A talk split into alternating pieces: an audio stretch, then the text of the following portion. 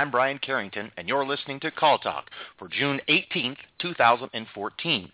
Today's topic is around customer effort. Well, and more accurately, let's put it, today's topic is a challenge to customer effort.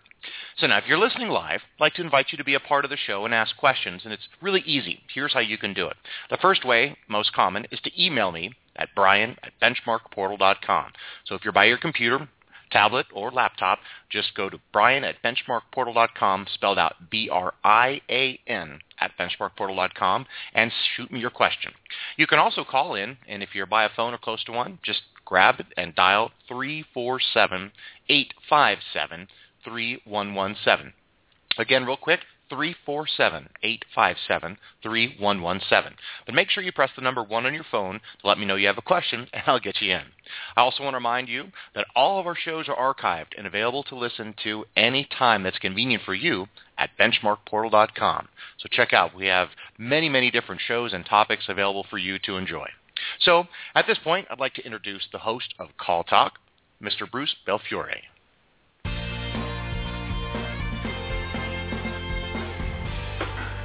Thank you, Brian, and welcome back to Call Talk, everyone. Today's topic, as Brian mentioned, is a challenge to customer effort. We brought in an expert on the topic for you, Dr. Fred Van Bennekom. Fred is the author of Customer Surveying, a guidebook for service managers, and specializes in helping organizations collect and apply customer and employee feedback in a statistically valid manner. Fred teaches operations management in Northeastern University's executive MBA program.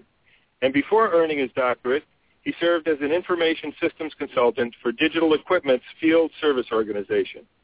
Through his company, Great Brook, Dr. Van Bennekom conducts workshops and advises clients on their survey practices.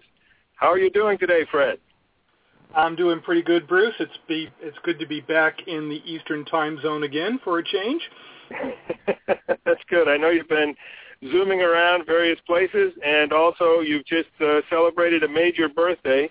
So happy birthday to you. I mean, it's great that you finally turned 29. Uh, 29 and holding, as my keychain fob says.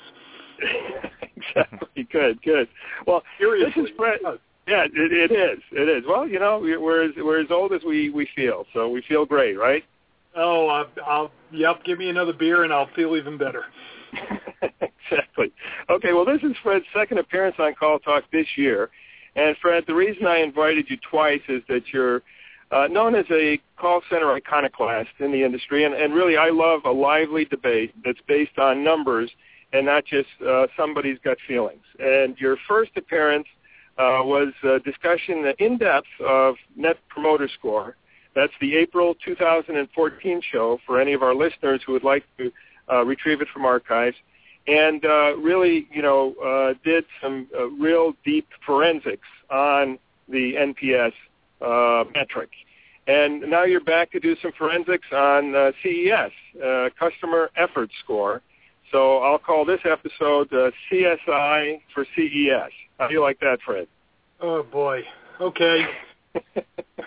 okay, good. Well, and you know, the reason we do this is to encourage managers in our industry to think about these metrics, uh, to also give ammunition for uh, really appropriate discussions and sometimes pushback in their own organizations when uh, perhaps people are giving too much credibility to certain metrics or misusing them. Uh, and uh, because you know we feel that decisions should be fact-based and not simply fad-based. Uh, you know, really budgets, careers, and customers are all at stake. So these are important things to, to think about and to challenge. And uh, so uh, we're, we're really happy to have you. I'm, I'm calling you Forensic Fred now. And we recommend everybody listen to your uh, dissection, in fact, some might say destruction of NPS at the uh, April uh, April show, which is in archive. So now, now let's move to the uh, picking of CES apart. Uh, and Fred, for this, should we have a scalpel or a chainsaw? Um, I think the chainsaw would be more appropriate. okay, good. Well, listen, before we get into the, the real substance, uh, you know, chronologically, in terms of how they came out into the industry, uh, CES, customer effort, is, is really a puppy compared with national promoters, uh, uh, national, uh, with um, a net promoter score. So is customer effort score the new net promoter score? Well, I have no doubt that those pushing customer effort score as a loyalty metric wanted to achieve the same cult status as the Net Promoter Score. And in some respects, there are parallels between the two of them. But in many ways, uh, the research behind CES makes NPS look absolutely wonderful from a research perspective. okay, well, there's a ringing endorsement considering what was said about uh, NPS on the previous show. Well, you know, I definitely want to find out what that means, but uh, what, what one word would you use to define the customer customer effort score? Uh, how about bonjour?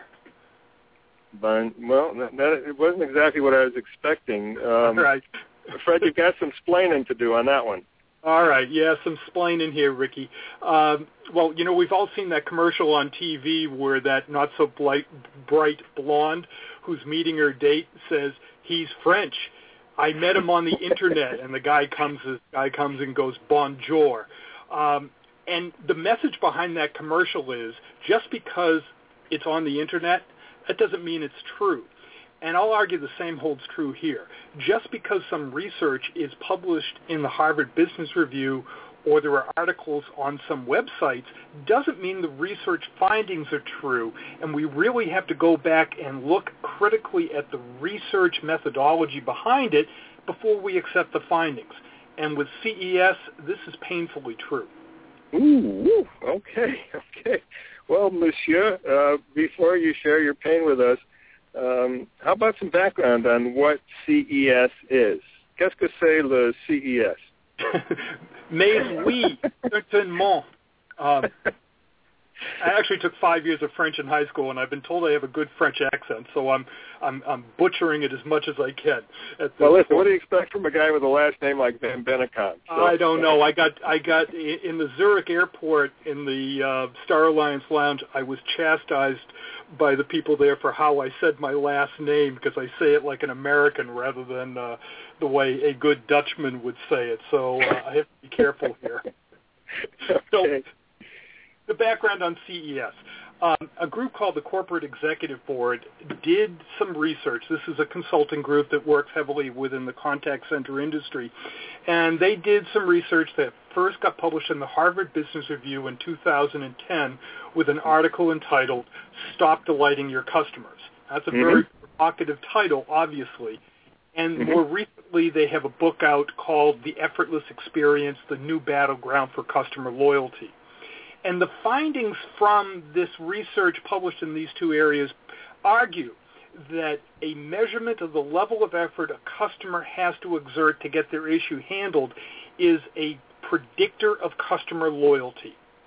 Uh, and they've generated a lot of buzz for their consultancy from, from this research. And in fact, I've actually seen white papers coming out from other consulting groups who are trying to glom onto uh, this bandwagon of, of customer effort score. Okay, so so what's your issue here, Fred? Well, my first real issue is, you know, when I read some research findings, I want to understand how they did the research before I accept it accept the research findings. And both in the article and in the book, they just don't explain the research that they've done so that the reader can can read it and evaluate it and accept the validity of the research. So, so somewhat ironically, they preach that contact centers should deliver a low effort customer experience, but they deliver a high effort reader experience for the reader who wants to actually understand what they did in the research stream. Mm. And, and then my second issue is the bonjour. Uh, it's that people seem to be willing to accept the findings from the research without doing any critical thinking about the research that actually has been conducted. And that, as an educator, you know, we talk in academia about developing critical thinking skills amongst our students, and uh, I guess we failed. yeah, well, yeah, that, that's uh, quite quite a condemnation actually, and it is important. I mean, that people think beyond their comfort zones and think beyond whatever they read uh, to uh, you know try to really critique what it is that they're they're using for purposes of management. Because as uh, we said at the beginning, it's just too important not to have that kind of critical thinking applied. So, uh, Fred, I assume that you've done some critical thinking on this. Please share uh, it with us. Yeah. and in fact, I have just published on my website an extensive review of book. And when I say extensive, I mean in a if, in a Word doc without any of the screenshots, it runs more than 10 pages length. So I, you know, I went through it point by point. And if you Google the phrase uh, customer effort flaws, my article should be right up near the front. So anybody listening to this, um, search on customer effort flaws and look for the greatbrook.com domain name, or you can go straight to my website at Greatbrook, Greatbrook. Make sure that second I is in there. Uh, and under my resources link, it's my first article that's listed there. Right. Okay. Cool. And you know, we'd encourage people to read your things critically too, because this is where the debate actually results in some good uh, results for the call center. Because some people may say, you know, I agree with Fred on the things he's saying here. I still think there's some usefulness in CES, so I'm going to use it as an indicator, but I'm not going to worship it. I'm not going to give it the kind of weight in terms of its uh, supposed predicted value that uh, perhaps uh, the original authors did. So actually, this would be a good point, maybe, Fred, for you to summarize your issues. Sure, sure. Um, you know, there are basically, in the big summary is, I'm not saying that contact centers shouldn't measure customer effort, but this because I think it's vitally important as a consumer that I have a low effort experience. But the argument that contact centers or any service operation should use a measurement of customer effort as a loyalty predictor and run their businesses on that premise, that I can say has just not been established by this research. And basically, there were three issues that I have with the research. The first one is that the research model they use is weak if our goal is to actually predict customer loyalty.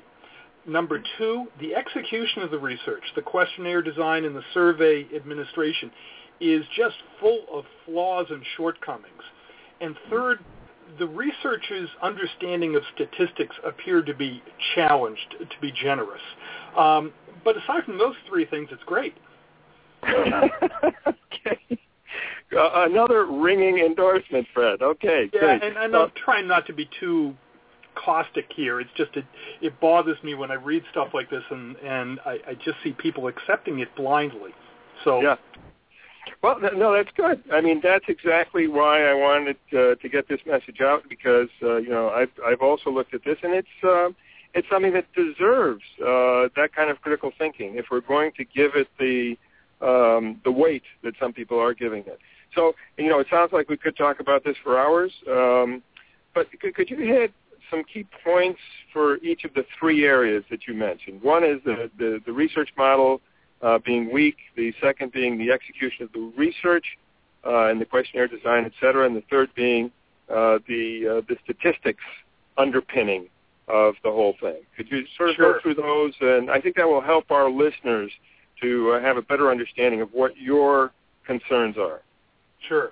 And you know, basically, when I'm reading articles like this, I'm applying the mindset that I do from when I went through my training to become a researcher in my doctoral program. We have to read articles and try to find where the research could be flawed before any article could get published in an academic journal. So we're t- kind of trained to think about it and see whether it makes sense and really challenge it. So starting out with the research model their research model does not have a measure of actual future loyalty.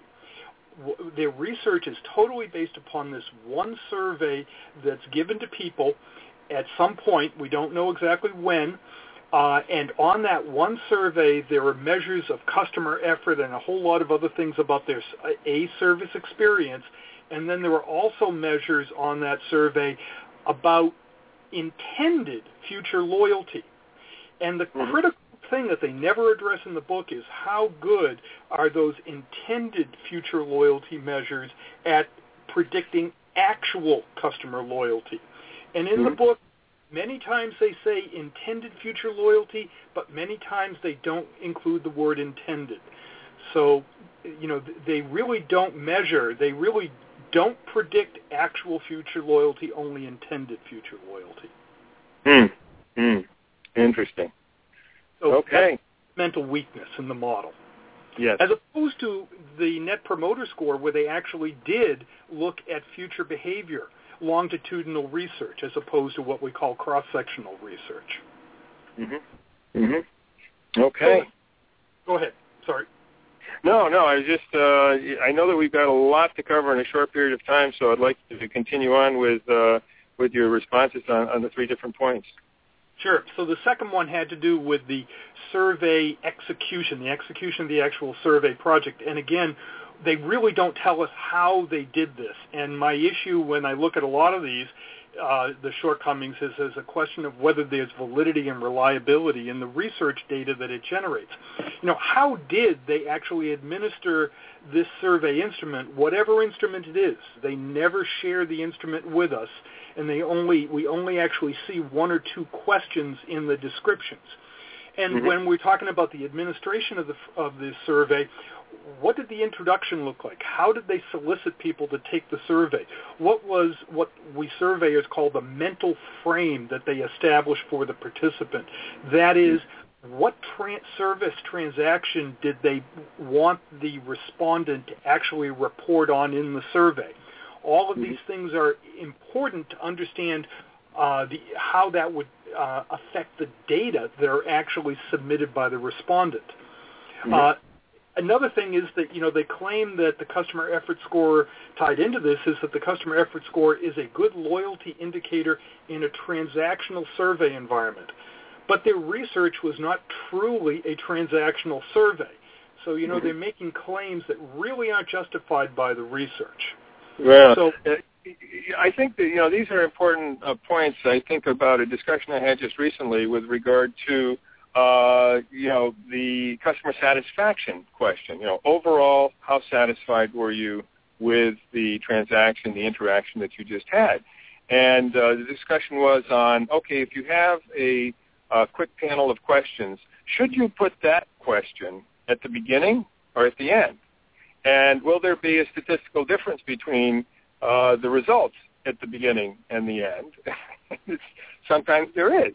So, It would you know, if that is the granularity to which we're getting down to when it comes to customer satisfaction, then certainly the absence of knowing what the survey tool or the, the you know the structure of the survey was for CES is something to be concerned about. I think that's a, a very legitimate thing. But even I'm even going a little bit beyond here. They say that they they had people answer questions about a service event that they clearly remembered. I mean, that's actually what it says in the book. Well, how do they hmm. know the respondent clearly remembered the survey event? Did they put test questions in the survey to validate the responses? I don't know. Maybe they did. They don't tell us. But beyond that, if, did they just tell people to pick some service event that they recently had? Well, which one are you likely to answer about? Probably a bad one. And Mhm. that will color the data that's in the database. It means it's not an unbiased sample. It's a biased sample that is leaning heavily towards the negative uh, e- experiences, and that can color the findings. But Mhm. again, they don't tell us any of this stuff. Mm, okay. But they, they did, in fact, uh, you know, talk about the wording of the original CES question. Oh, can you can you tell us uh, about that? Because I, I Yeah, find that very interesting. This is they, where I had serious questions about customer effort was from the original article. When you look at the wording of their question, my jaw dropped when I read it. Um, it the wording, and I'm doing this from memory here, is um, the, the how much effort did you personally put forth to handle your issue? I'm, I'm real close, if not exactly right. And they asked that on a one to five scale, where five was high effort and one was low effort. First of all, the wording of it is incredibly vague and ambiguous, which means if there's ambiguity in the question, then the data lack validity. The second thing is their scale was inverted from the rest of the questions. And most of the questions in their survey, as they tell us, a higher score meant better. But on this question, a higher score was bad. Mm-hmm. So, Mhm. and in fact, in the book, they talk about how the original CES question, which they call CES 1.0, had these five fundamental flaws in it. And mm-hmm. they tell us this, and I'm like, you know, I, I knew it right off the bat when I first read the thing. I, I see hundreds of bad surveys in the workshops that I conduct that people bring in, and this was one of the worst survey questions I've ever seen. Now, in the book, they talk about how they've gone on from CES 1.0 to CES 2.0. I give them credit. They recognized the survey question was flawed, and they wrote a new question which is much better. I still think there are some issues with it, but it's a much better question. But mm-hmm when did they how did to whom did they actually administer this if you read carefully in that section of the book they talk about this question having been presented to thousands of customers but the the survey results that they report on in whole have something like 97,000 respondents. There were 77,000 in 2010 article in Harvard Business Review, and now there's 97,000. Well, which version of the question is in that big survey that they analyzed. Based upon how they discussed it, I think that it was the original bad question. And what really bothered me from about where I raised questions about their maturity as researchers is after they tell us, hey, we fixed the question, they said, yeah, but look at the strong findings we got from CES 1.0. Mm-hmm. And they have it both ways. Mm-hmm. Mm-hmm. Right. They want to us we found a flaw in the question, we fixed it, but they want us to believe the findings from the first question. If the first question lacked validity, that's the term we would use as surveyors, meaning the data it generates aren't valid, then forget about any findings from it. It's garbage. Mm-hmm. Mm-hmm. Okay. Well, uh, again, tell us how you really feel, Fred. well, it, it, the issue is that a, a mature researcher would say, look, I screwed up, so forget everything I said before you know, we realized the question wasn't valid, so those findings, you know, put them on hold. We're going to start a new research effort with a, a clean question. We're going to test it properly, and now we'll go forward. But, mm-hmm. you know, they're consultants. They don't want to say we screwed up, and I think that's what it's down to. You know, okay. we never want to admit we screwed up, right? Right. No, absolutely. Well, um, yeah, so the, the new different question is better uh, not perfect, but uh, one that you know for the future may hold some interesting uh, findings that will have more uh, basis in you know, sort of scientific fact than, the, than what we had on the first round. Is that your contention? Yeah, I, I, I mean it's a much better question. I, I think it still presumes a self-service environment. If mm-hmm. you read the question, uh, it it it doesn't it doesn't. Do you have it? Do you, do you have it there in front of you by any chance? Can you share that with our our audience? The, oh, you would do that to me. Let me pull it up. I mean, it's going to take me a moment, but I'll pull up the actual question. So I, okay. I actually don't have it right in front of me, but keep talking and I'll have it for you. Okay. Um, all right. Oh, I got that. it. I got it here. The company okay. made it easy for me to handle my issue. There you go. Okay. Mhm. And uh, so, so that's sort of all the resources that it had, the people, the technology you had to interact with, the procedures and processes. The company, you know, put that stuff together to make it easy for me to resolve uh, whatever my issue was. Okay, good. Again, my issue with it is that it sounds like a self-service environment. Right, right. Okay. Well, what if well, you're interacting with an agent in a contact center? Then it's not me who handles my issue, it's how I got my issue handled. Right. I, right. It, has to do with the the syntax of the sentence. Still is not perfect in my mind. Okay. Okay. Well, good. Well, should we move on to number three? Because I know sure. that you have some uh, some lively thoughts there as well. Sure. Um, you know, when I look at the statistics they present, I, I, I cringed. And I, first of all, I'm not a statistician. I've had more statistics than most people, but uh, statistical training. But I know I'm not a statistician so before you know I went and wrote up about this, I talked to two of my friends who are college professors, they're statisticians. Uh, they kind of chuckled about one or two things. So there are, you know, it makes me question when I looked at this stuff whether these people, whether the customer executive board has anybody on staff who's a true statistician. For example, they talk about at one point a, a 10% reduction in customer effort leading to a percentage increase in customer loyalty. They never tell us what that means operationally. So I hmm. have to assume that means that if you reduce the survey scores for customer effort by 10%, it would lead to an increase in the loyalty questions by X percent. But mm-hmm. I, I, when you're talking about reducing a survey score by 10%, what exactly does that mean? And it sounds like, um, and I'm not sure what it means, but it sounds like they're they're assuming that the data have what we call ratio properties that you they go up or you can measure an increase or a decrease by 10%, and that's mm-hmm. really not a, le- a legitimate data property that interval rating questions have.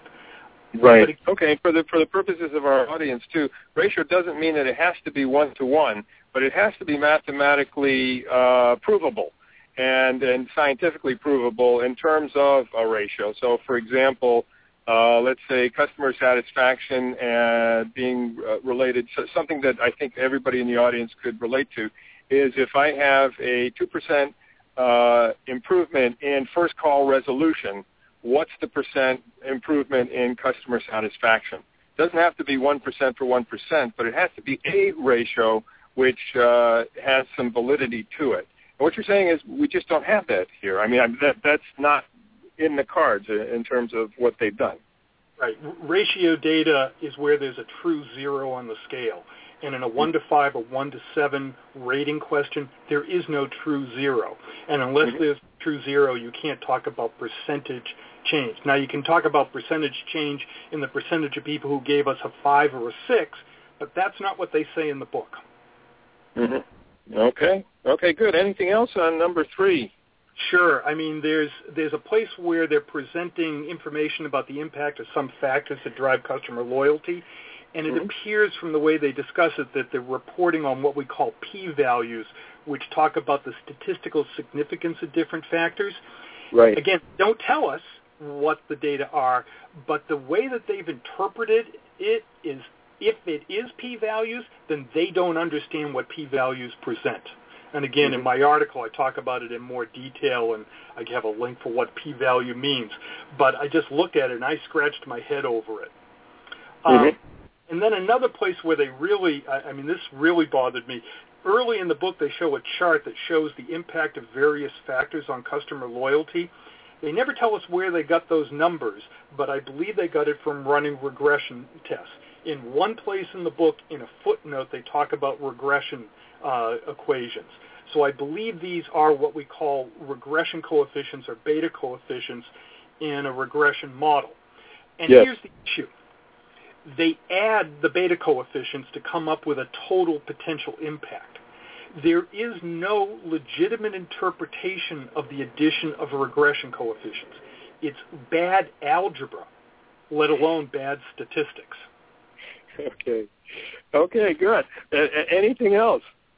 Well, th- there's another one, and this one again bothered me. At one point, they talk about um, that uh, merely one service event, and that's the language they use. Some of the in some of the regression that merely one service event determines one third of customer loyalty.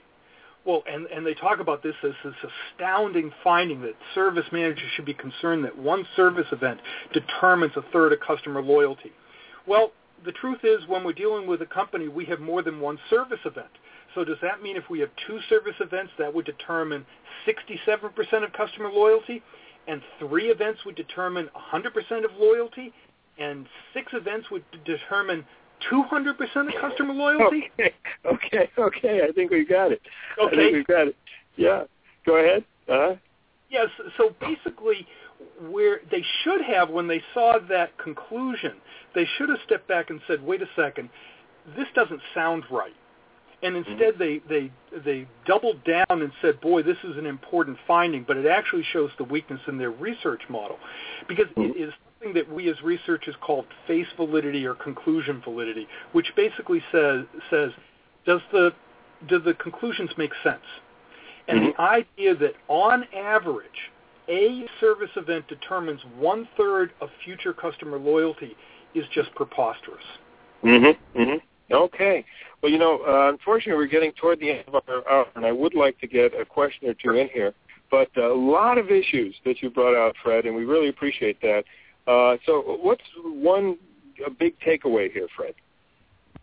Well, um, I'm, again, I'm saying co- contact sh- centers shouldn't ignore measuring customer effort. I think it's important. But this idea that customer effort is a loyalty predictor, that's where they should be uh, looking at it with a giant grain of salt. Mm-hmm. Okay. Well, very good. Uh, thank you very much. And, and, with that, I'd like to um, ask Brian to bring in some questions from uh, from our audience. Sounds good. Thanks, Bruce. Yeah, I've got uh, two questions. The first one came in via email. It's from Ron, and asking, uh, is there a transactional survey which provides the statistical backing that CES indicates loyalty? Um, I'm not aware of any research that shows that. And again, getting back to my first part about the research model, what we should be doing is conducting our transactional survey here for customer A and then look forward and compare that to the purchasing behavior of customer A six months, 12 months, 24 months from now. I'm not aware of anybody who's done that looking using the customer effort score. Okay, very good. Um, the second question comes in from Miriam, and she asks, what steps would you take to determine if a survey is rubbish? well, somebody kind of glommed onto my language here, here and I didn't to be so but, uh, so kudos to Miriam there. Uh, first of all, you should always be skeptical of any research, especially if the researchers don't share the details of the research methodology. For example, if they don't share the questionnaire or the details of how the survey was conducted, you should be very skeptical about the results. Second, you know, you know, this idea of looking at the if they do give us the survey instrument and the survey questions, look for ambiguity in the wording of the questions. Look for multiple interpretations of the question. So again, if we look at that customer effort question, uh, we can see where there could be multiple interpretations of it, and that's what we want to try to avoid. So in this case, you know, they're not telling us things, and you wonder what's behind the curtain, so to speak.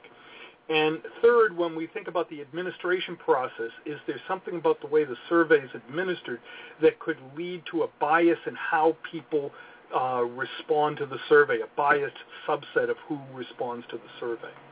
Mm-hmm. Mm-hmm.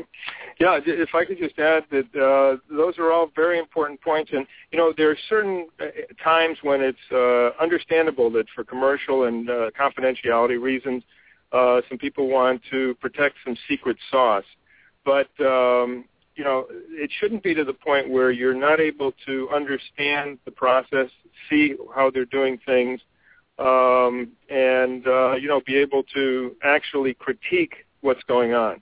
So I think those are all very valuable points that, that we've got. Um, you know, Brian, we're at the bottom of the hour now, so uh, I think we probably have to uh, cut it off here, unfortunately, because this is a really important and, and very lively discussion. And I want to thank uh, Fred for, for coming on our show once again, and uh, we look forward to hopefully having you on in the future as well. Well, good. Somebody needs to put out another loyalty predictor metric, and then I'll come back. Okay. Well, we'll, we'll have Forensic Fred's uh, favorite uh, predictors. All right. okay, good. Thank, thanks, Bruce and Fred. I appreciate it. Uh, some really good uh, conversation there, and uh, forensic Fred. I think we're that's the beginning of something here.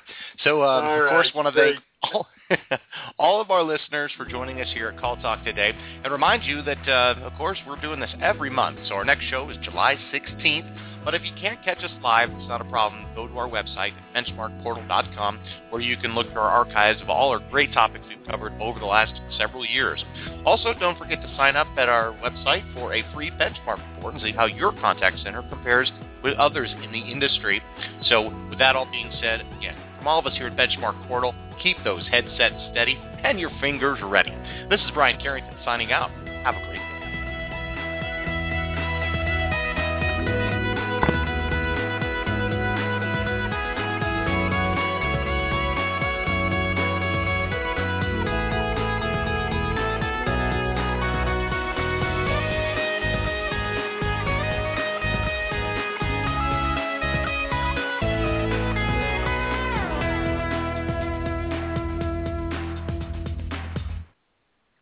that's a wrap. Take care.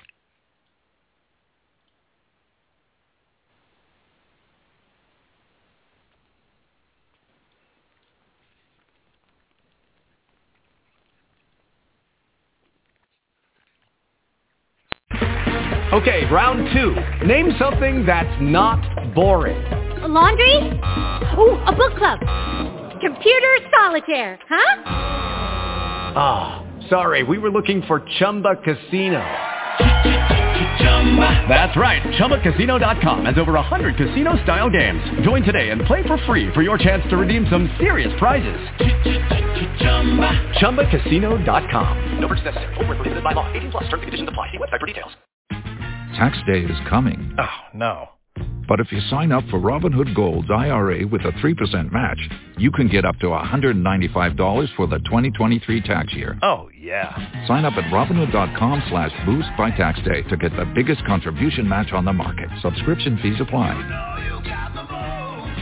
Investing involves risk. 3% match requires gold for one year from first match. Must keep IRA for five years. Robinhood Financial LLC member SIPC.